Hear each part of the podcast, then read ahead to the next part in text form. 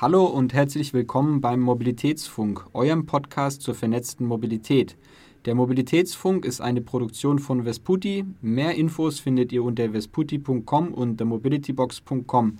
Mein Name ist Dinus und mit dabei ist heute Frau Dr. Andrea Hoppe aus dem Ministerium für Wirtschaft, Innovation, Digitalisierung und Energie des Landes NRW. Ich freue mich, dass du hier bist. Ja, hallo, guten Morgen auch von meiner Seite. Große Freude, dass ich hier heute in den Podcast eingeladen bin. Sehr gerne. Vielleicht starten wir mit einer kurzen Intro von dir zu dir selbst. Ähm, wer bist du, äh, wo kommst du her und was machst du heute? Ja, gerne. Also du hast es ja gesagt, ich arbeite im Wirtschaftsministerium des Landes Nordrhein-Westfalen, äh, dort in der äh, Klimaschutzabteilung bin da, schreckliches Wort, die ständige Vertretung der Abteilungsleitung. Und wir hier in der Klimaschutzabteilung, ähm, klar, haben das Ziel, CO2 zu mindern in Nordrhein-Westfalen und zwar über alle Bereiche. Das ist äh, die Mobilität ganz sicher, das ist aber auch der Gebäude-Quartiersbereich, das ist Industrie äh, und das ist auch gemeinsam dann eben mit den zentralen Stakeholdern, beispielsweise auch den Kommunen beim kommunalen Klimaschutz. Also das ganze Setting sozusagen, was sich unter dem, dem äh, Stichwort Maßnahmen äh, und Kommunikation zum Thema Klimaschutz sortieren lässt. Das ist so das, was ich heute mache. Das mache ich auch noch nicht ewig, sondern erst seit 2016 und mein Werdegang vorher ist ähm, vielfältig. Ich glaube, das lohnt sich nicht, das alles zu berichten, aber ich äh, sage immer gerne, ich war schon im kleinen Unternehmen, ich war im großen Unternehmen, ich war schon äh, auf der regionalen Ebene tätig, ich war in der Wissenschaft tätig. Also von daher, es fehlt nicht viel, dann habe ich, glaube ich, das ganze Spektrum denkbarer, äh, denkbarer äh, Institutionen durch. Super, danke dir. Ähm, genau, ich meine, die ganze Thema Nachhaltigkeit ist auch was, was, was uns bewegt. Das ist auch was, was die, die Mobilitätswelt gerade sehr bewegt. Ähm, wir haben schon, also in, inzwischen haben wir im Podcast wirklich schon aus allen Bereichen ähm, Sachen mit dabei gehabt. Was wir uns noch nie so wirklich mit angeguckt haben, ist dann auch ein Schritt tiefer in, die, in das ganze Thema Antriebe zu gehen. Das ist ja auch was, was dich beschäftigt und ich freue mich, dass wir da heute mal tiefer einsteigen und, und das ganze Thema alternative Antriebe auch mal ordnen. Ich meine, es gibt ja gerade viele, viele Themen, die rum, rumschwirren in den Medien äh, und in den Diskussionen vom E-Antrieb bis hin zum Wasserstoff. Ja. Ähm, und genau, ich freue mich, dass wir das heute uns zusammen anschauen, äh, da auch mehr von erfahren, was, was, was ihr dort so macht ähm, und vielleicht auch ähm, schon kennengelernt habt, beziehungsweise erf erfahren habt in den, in den Umsetzungen, in den Pro Projekten, die ihr macht. Ähm, vielleicht kurz zum Start ein Thema. Ähm, ja, vielleicht fangen wir einfach mit dem Begriff selbst an. Der Antrieb der Zukunft. Ähm, was ist es? Was, was, was, stellt man sich darunter vor? Was, was, was verspricht man sich auch davon? Ja, also das ist äh, ähm, prima. Genauso muss man anfangen, um es dann zu sortieren. Äh, ich habe ja gesagt, wir gucken aus der Klimaschutzsicht äh, auf die unterschiedlichen Antriebsstränge. Das ist für uns der Antrieb der Zukunft, ist für uns ein klimafreundlicher, idealerweise ein äh, CO2-emissionsfreier Antrieb.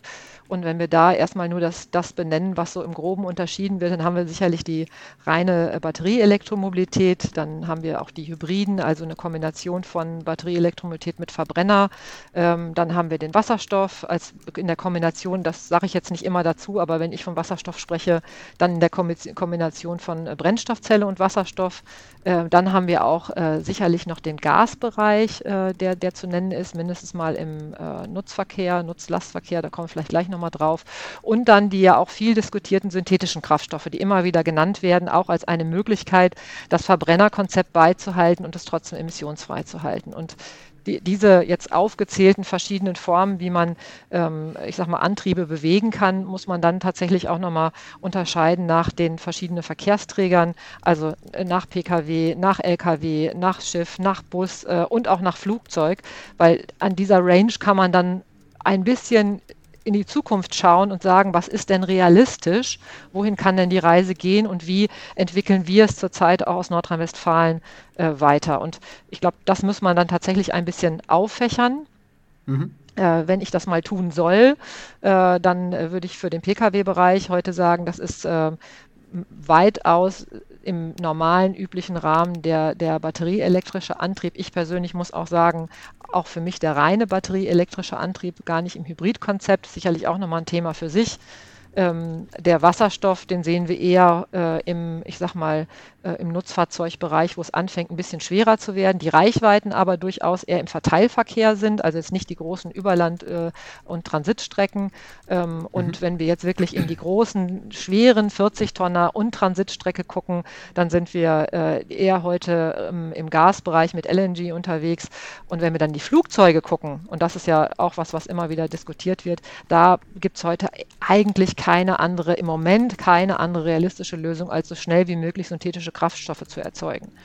Ähm, mhm. So, und warum fächert sich das so auf? Weil, das hört man ja auch schon, wie ich es zum Teil begründet habe, im Grunde genommen muss man sich den Wirkungsgrad angucken, man muss sich die Reichweiten, die man braucht, anschauen, man muss sich die Last, die man transportiert, anschauen äh, und ganz wichtig, man muss sich die Infrastruktur und die Bereitstellung anschauen. Also um am Ende zu bleiben, synthetische Kraftstoffe sind sicherlich für Flugzeuge total wichtig, aber im Moment werden synthetische Kraftstoffe in, in marginalen Mengen produziert. Ne? Und wir brauchen mhm. sie in viel, viel größeren Mengen. Und jetzt würde ich immer sagen, knappe Mengen sollte man erstmal dafür einsetzen, äh, wofür man sie alternativlos braucht ähm, und nicht als Konzept schon sozusagen für den gesamten Verkehrsträgermarkt. So und so, so wägen wir im Moment ab.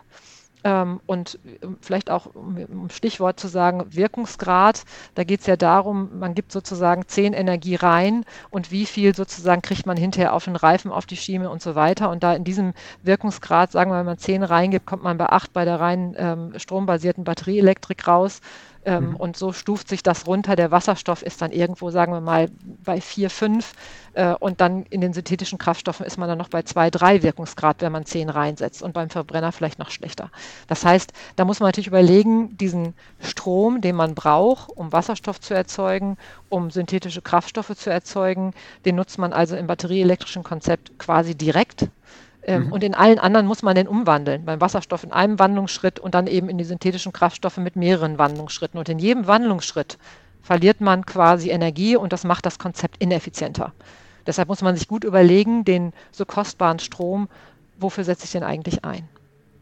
Ah, spannend. Dann habe ich praktisch, wenn ich es mir, wenn ich es jetzt ganz ganz einfach ausdrücken will, dann, dann sind es praktisch Derivate, für die ich jeweils aber doch wieder Strom für die, für die Produktion brauche und dann da halt jeweils auch einen, einen Verlust am Wirkungsgrad habe.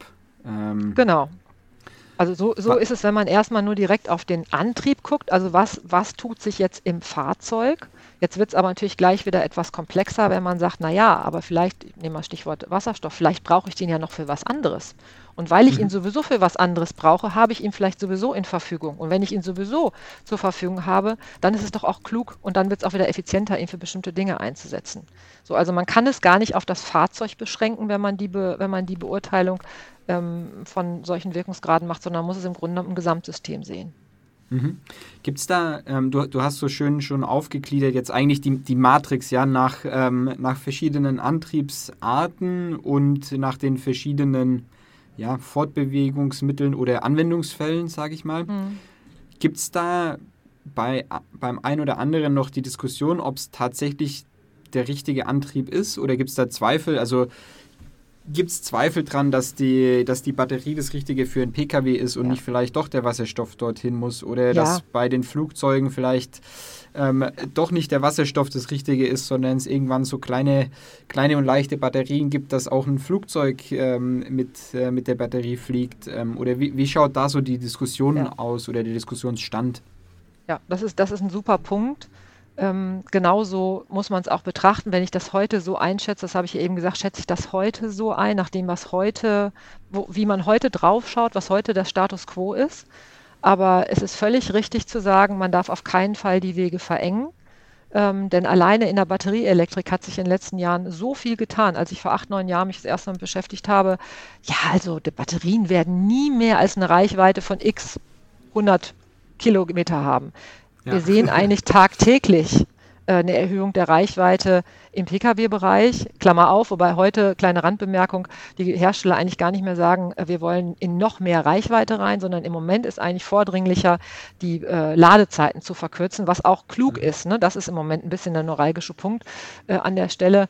Ähm, so, und genau so werden wir das sehen mit Blick auf äh, äh Wasserstoff-Brennstoffzelle. Das ist heute, also wenn ich, wenn wir den Markthochlauf im Pkw-Bereich, wir nennen das mal Markthochlauf, äh, sehen und die Zahlen zeigen, dass es überschlagen sich ein exponentielles Wachstum der Zulassungszahlen äh, im mhm. Bereich äh, ähm, batterieelektrische PKWs, dann muss man sagen, dann sind wir im Wasserstoffbereich wirklich ganz, ganz, ganz am Anfang, was dieses Konzept Brennstoffzelle Wasserstoff angeht.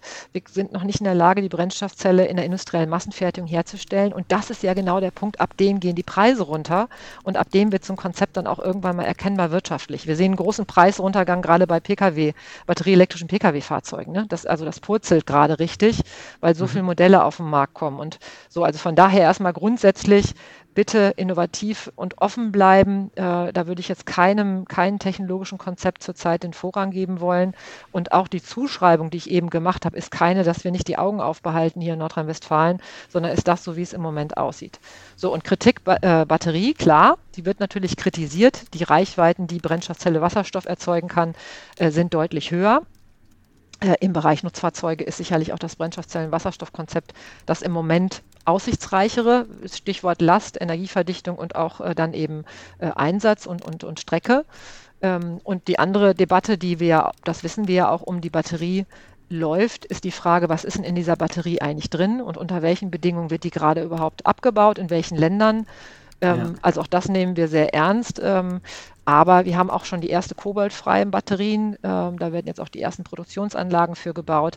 Also auch in dieser Frage, was kann eine Batterie, wie schwer oder leicht ist sie und was, was sozusagen sind die Stoffe, die da drin sind und wo kommen die her, tut sich im Moment unendlich viel. Und wir gucken auf quasi ja auch schon auf die nächste Generation Feststoffbatterien, die dann, wie gesagt, nochmal eine andere Energiedichte haben und auch äh, im, im Konzept anders sind. Also was ich sagen will, die Innovationen überschlagen sich fast. Ja. Ähm, und äh, so wirklich, also es ist echt so, dass klar, tagtäglich nicht, aber wenn man jetzt über die, über die Jahre drauf schaut, dann sehe ich immer, ach guck mal, das gibt es jetzt auch schon, ach guck mal, da ist auch schon der erste Pilot unterwegs und dann sieht man auch die Kleinserie. Und deshalb würde ich sagen, was wir beide heute besprechen, das sollten wir vielleicht in acht Jahren nochmal tun und ich glaube, dann sieht es ganz anders aus. Ja. Ja, und ich, ich meine, du meintest äh, nicht so schnell von Tag zu Tag. Ich glaube trotzdem in der Geschwindigkeit, wo dann äh, das ein oder andere Industrieunternehmen doch von überrascht wird, wie schnell es geht, ähm, ja. dass, man, dass man da einen Wandel sieht, auch großflächig.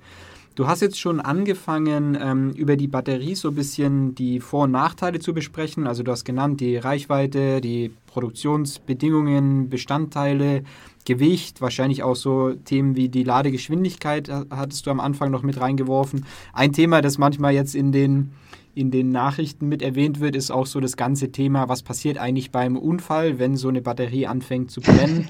ich glaube, das wird auch, ich, ich habe das Gefühl, das wird teilweise prominenter positioniert, als es ja. vielleicht ähm, tatsächlich vom, also wie, wie groß das Problem tatsächlich ist. Ähm, die, wenn man sich jetzt die anderen ähm, alternativen Antriebsarten anguckt, ähm, was sind denn da so die Vor- und Nachteile oder auch die Herausforderungen, die du, die du siehst bei der Umsetzung? Ja. Also wenn ich beim, äh, beim Wasserstoff bleibe, also wie gesagt immer in Kombination mit der Brennstoffzelle, ähm, dann wollen wir ihn idealerweise als grünen Wasserstoff haben, also Wasserstoff, der dann äh, aus erneuerbaren Strom komplett produziert worden ist. In den Mengen ist dieser Wasserstoff zurzeit nicht verfügbar. Das ist das eine. Also wo kommt eigentlich der grüne Wasserstoff her? Vielleicht ähm, widmen wir uns gleich auch nochmal dem Thema Wasserstoff, weil es wirklich total spannend ist. Mhm. Ähm, äh, dann ist beim Wasserstoff, ich habe es gesagt, der Wirkungsgrad ist nicht so gut, wie er beim rein batterieelektrischen Konzept ist. Dafür sind die Reichweiten aber äh, äh, besser und auch Wasserstoff selbst, also wie gesagt, es ist ein total spannendes Medium, ist ja auch erstmal, wissen wir auch alle, ist explosiv. Also, oh Gott, der Wasserstoff ist in der Stadt und an der Tankstelle, das hört man ja auch häufiger. Ähm, aber auch da ist die Frage, wie verteile ich ihn dahin, wie kommt er da an? Ähm, mhm. Und auch hier gibt es Überlegungen, also ganz spannend, LOHC-Verfahren ist das, den Wasserstoff quasi eine Zeit lang begrenzt zu binden. Dann verliert er eben diese Eigenschaften, die ich gerade genannt habe und wird an einer anderen Stelle sozusagen sehr einfach wieder zurück in Wasserstoff äh, gewandelt und kann dann eingesetzt werden. Also auch die Überlegung, wie transportiere ich einen Wasserstoff über weitere Stecken, Strecken und wie kann ich ihm an der einen oder anderen Stelle vielleicht auch Eigenschaften nehmen, die ich, die, die ich nicht haben möchte. Äh, auch daran sozusagen entwickelt es sich gerade. Und das ist mhm. eben auch total, total interessant äh, zu sehen. Und jetzt, äh, ich glaube, gestern zu IAA war es, hat Hyundai nochmal einen großen Aufschlag gemacht äh, und Ankündigung, die, die Brennstoffzellen, das Brennstoffzellen-Wasserstoffkonzept breit in die Lkw, in die Nutzfahrzeuge reinzubringen. Also auch da ist mein Eindruck im Moment auch gerade im Lastbereich äh, geht es wirklich richtig voran. Und ich würde auch immer sagen, wir werden den Wasserstoff zunächst im Lastbereich sehen. Und ich würde auch im Moment ein Fragezeichen dahinter machen, ob wir Wasserstoff tatsächlich so ubiquitär an jedem Ort haben, wie wir im Moment Tankstellen für Verbrennungsmotoren haben. Ähm, mhm. Das weiß ich nicht, ob sich das so durchsetzt. Ich persönlich würde heute sagen, ich glaube eher nicht, sondern da, wo zukünftig Wasserstoffverfügbarkeit da ist, insbesondere auch grüner Wasserstoff da ist, da werden wir einen vermehrten Einsatz auch von Pkw-Fahrzeugen sehen. Aber in, im sozusagen als komplett 80-Prozent-Markt für den Pkw-Bereich würde ich jetzt heute ein Fragezeichen hintermachen. Aber immer mit dieser Einschränkung, Innovationen sind ganz schön schnell und ganz schön gut. Ähm, ja. Und das kann sich natürlich noch entwickeln. Und ähm, wenn man jetzt nur beim Pkw bleibt, äh, würde ich sagen, da ist das, das reine Gaskonzept äh, für mich eigentlich auch kein reales. Das ist durch. Wir hatten ja auch den Versuch, äh, äh Fahrzeuge, Erdgasfahrzeuge und Autogasfahrzeuge ähm, fahren zu lassen. Es gab es an Tankstellen. Ist nicht so, als wenn das da jetzt die große Innovation gewesen wäre. Ähm, und wenn ja. wir jetzt über ein klimaneutrales äh, Medium Gas sprechen, dann äh, müssen wir eben Biomasse oder über Biomasse erzeugtes Biogas ähm, mindestens mal beimischen, wenn nicht sogar komplett ersetzen in einer wirklich dann emissionsfreien Welt. Ähm, und da haben wir deutliche Begrenzungen in der Verfügbarkeit von Biomasse und ich sag mal, die Tank- und Teller-Debatte hatten wir schon. Also es kann eigentlich nur aus Abfallprodukten, Abfallstoffen sein und dann reicht das mengenmäßig nicht. So, das ist aber ja. der Pkw-Bereich. Ne? Ich würde immer sagen, da wo es nicht anders geht, da wo wir nicht anders zurechtkommen, weil eben weder Wasserstoff, Brennstoffzelle noch äh, Batterieelektrik ausreichend ist, zum Beispiel im schweren Nutzfahrzeugbereich oder auch vielleicht in, in, in, im Binnenschiffbereich, äh, im, im, im Seeschiffbereich, da muss man dann tatsächlich auch über Gas nachdenken. Und dann muss man auch sehen, wie man für dieses Gas idealerweise dann auch ähm, äh, grünes Gas sozusagen sozusagen ähm, zuführen kann. Ne? Und dann spätestens, wie gesagt, im, im Flugzeug kenne ich heute keine andere Alternative. Für kleinere Flugzeuge wird natürlich auch schon mit anderen Antrieben probiert. Aber jetzt, so wie wir Flugverkehr verstehen, ist es im Moment tatsächlich der synthetische Kraftstoff, der, wie gesagt, einen schlechten Wirkungsgrad hat, bislang in kleinen Mengen produziert wird. Aber da wird sich was tun. Und so, und wir werden auf Fliegen nicht, äh, nicht dauerhaft äh, komplett verzichten wollen. Und vor dem Hintergrund brauchen wir dann auch entsprechende Treibstoffe. Wieso ist da der synthetische Kraft Kraftstoff aktuell das einzigste? Also was ist das Problem? Warum kann man dort keinen ähm, Wasserstoff oder Gas nutzen, um, um ums Flugzeug zu fliegen?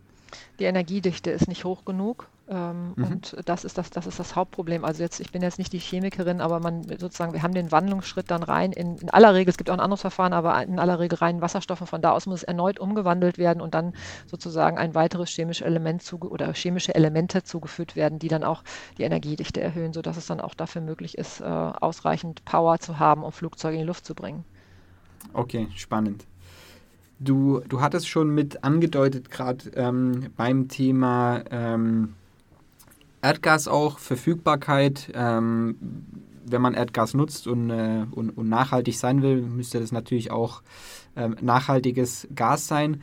Das gleiche Thema oder die gleiche Diskussion, die hat man ja dann auch des Öfteren beim E-Auto, ähm, wo es dann darum geht, beziehungsweise so ein, so ein Argument, das dann oft in den Raum geworfen wird, ist, ja, das E-Auto ist ja auch überhaupt nicht nachhaltig, weil wenn man dort dann nicht nachhaltigen Strom reintankt, mhm. dann ist es nicht so. Wie groß ist das Problem eigentlich und ähm, wo, wo, stehen wir da gerade aktuell, dass, dass wir vielleicht auch irgendwann schaffen, ich weiß nicht, zum, zum sehr erheblichen Teil nachhaltigen Strom liefern zu können, um dann auch ja. die Autos halt nachhaltig zu betreiben? Ja, also äh, absolut korrekt, ist richtig, ist eine berechtigte Frage. Ähm, der Kollege würde immer sagen, äh, mit jedem, mit jedem äh, grün erzeugten Strom, mit jedem Windgrad, mit jeder, jeder Solaranlage, mit jeder PV-Anlage ähm, verbessert sich dieser, die, die sozusagen diese, ähm, diese Zusammensetzung des, des Stroms und nimmt der erneuerbare Stromanteil zu. Und ähm, ich glaube, allein, wenn wir die aktuelle Debatte anschauen, alle wollen erneuerbaren Strom hochfahren, also mehr Windkraft onshore, offshore, mehr PV. Ähm, das ist das eine. Das heißt, von Jahr zu Jahr zu Jahr wird es besser, wird der Anteil erneuerbarer Energien im Strommix besser. Ähm, ich habe mir als Vorbereitung nochmal eine Grafik angeguckt, da habe ich gesehen, es ist auch heute schon so, dass äh, die, äh, die, der Strom, der aktuell ins Elektroauto reinfließt, äh, so gesehen schon besser ist als das, was wir an CO2-Emissionen im, äh, im realen äh, Verbrennungskonzept sozusagen an Emissionen haben. Und ähm, man darf nicht vergessen, und das fördern wir in Nordrhein-Westfalen auch sehr nachhaltig, dass sie ja ihre PV-Anlage auf ihrem eigenen Dach nutzen können, um ihr eigenes Elektroauto vor Ort dann auch ähm, 100 Prozent mit erneuerbaren Strom auch zu bespielen und bespeisen und auch diese, dieser Punkt, mein eigener Stromproduzent zu sein und das für meine Mobilität zu nutzen mit einer, mit einer Speicherlösung dazwischen, damit es auch dann, wenn die Sonne gerade nicht scheint, das Auto trotzdem geladen werden kann. ja. ähm, das ist was, das nimmt einfach zu. Und ähm, gerade wir in Nordrhein-Westfalen versuchen auf auf jedem Dach nicht, was bei drei auf dem Baum ist, PV drauf zu kriegen. Also wirklich sehr, sehr massiver Ausbau auch von, äh, von PV und natürlich auch dann, um es vor Ort direkt nutzen zu können, weil in der Direktnutzung vor Ort ist natürlich auch, die sind die Verluste, die sonst über äh, leitungsgebundenen Strom haben, natürlich auch nochmal geringer. Also auch das muss man mitbedenken.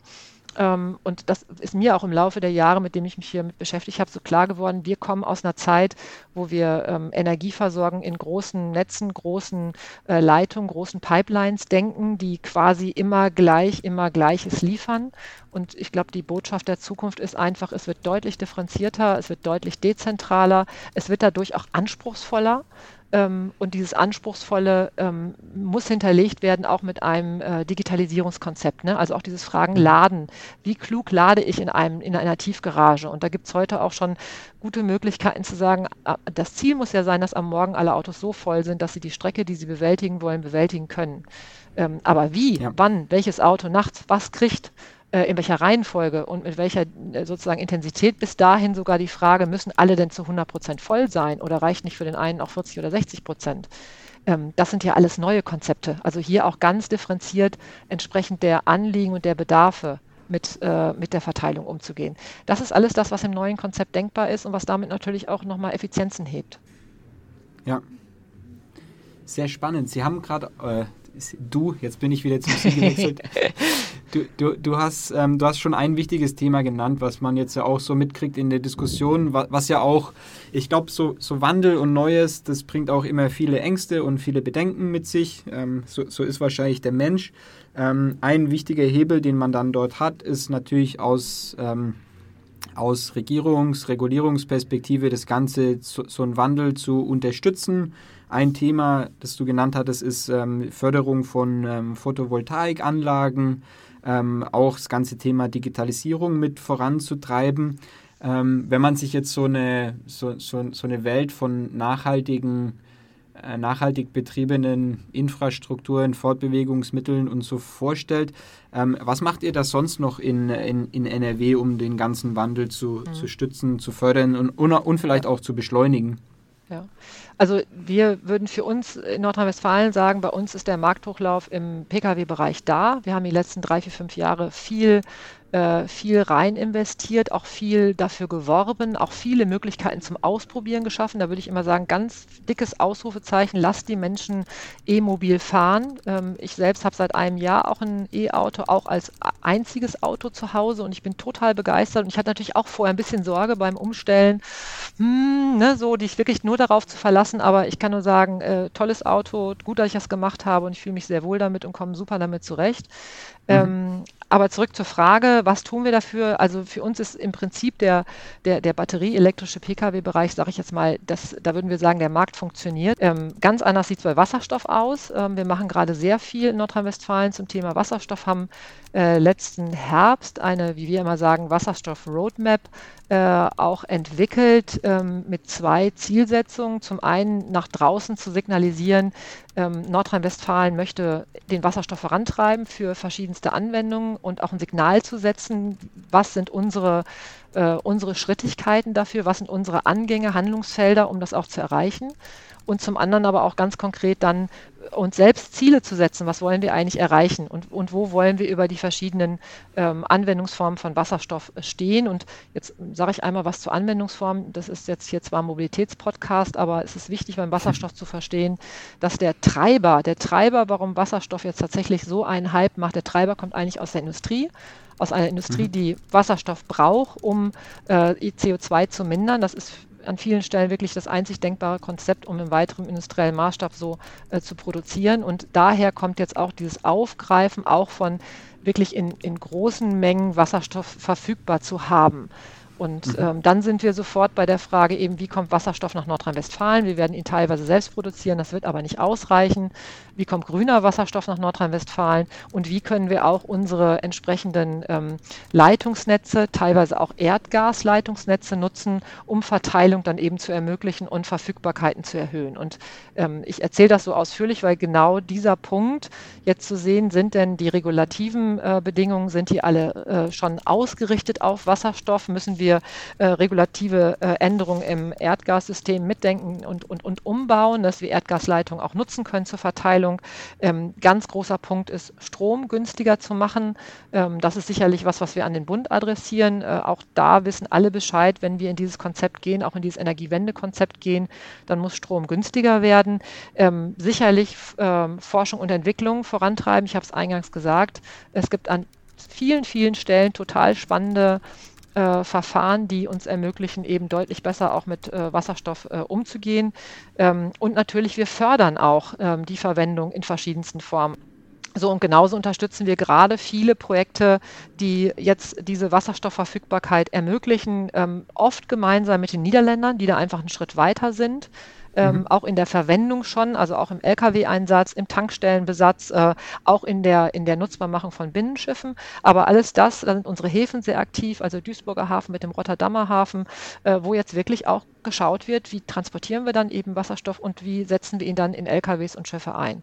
Und das entwickelt sich gerade an vielen Stellen. Es gibt auch ein, ein Projekt High Truck, wo im Grunde genommen jetzt der Versuch ist, mit verschiedenen großen ähm, Truckherstellern äh, Brennstoffzellen, Wasserstoff, LKWs ähm, auszuprobieren. Das ist, das ist ja auch immer so ein wichtiger Punkt. Man stellt ja nicht einfach die Flotte um und hofft, dass irgendeiner kommt und es kauft, sondern man lernt sie kennen, man guckt, wie Betankung funktioniert, wie einsatzfähig sind die im Alltag. Also es geht jetzt darum, ausprobieren, Erfahrungen sammeln und dann eben auch entsprechende Sicherheiten schaffen. Und gerade im Wasserstoffbereich ist das gerade sehr, Dynamik und find, sehr dynamisch und findet eben ganz viel statt.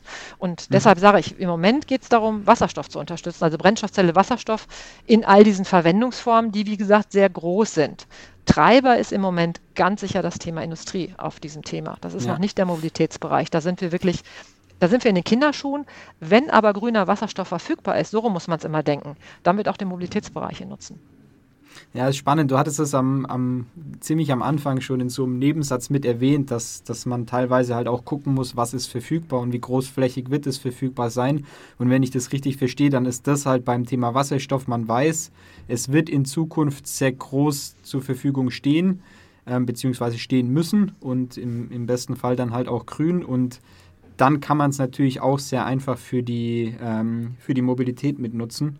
Ähm, das ist spannend. Wir werden auch auf jeden Fall die ähm, schauen, was es im Netz und auf eurer Homepage zur, zur Wasserstoff-Roadmap äh, noch gibt und das mit in die, äh, in die Notes packen, dass die Zuhörerinnen und Zuhörer sich da auch mal tiefer mit beschäftigen können, wenn sie es interessiert. Ähm, vielleicht auch aus anderen Bundesländern ähm, dann mal nach NRW schauen, was, was dort so ja. passiert ähm, und was dort so auf der Roadmap steht. Ähm, genau. Gibt es noch, gibt es vielleicht ein Projekt ja. neben dem, äh, neben der Wasserstoff-Roadmap ähm, oder in der Wasserstoff-Roadmap ein, ein spezifisches ähm, Projekt, das dir sehr am Herzen liegt ähm, im, im ganzen Bereich von den alternativen An äh, Antrieben, das du gerne noch äh, erwähnen würdest? Nee, also da, das sind tatsächlich die beiden, die ich jetzt genannt habe, okay. da mit, äh, mit, äh, mit Ryan. Also Ryan heißt das Projekt mit den Häfen, um das jetzt auch nochmal richtig zu benennen.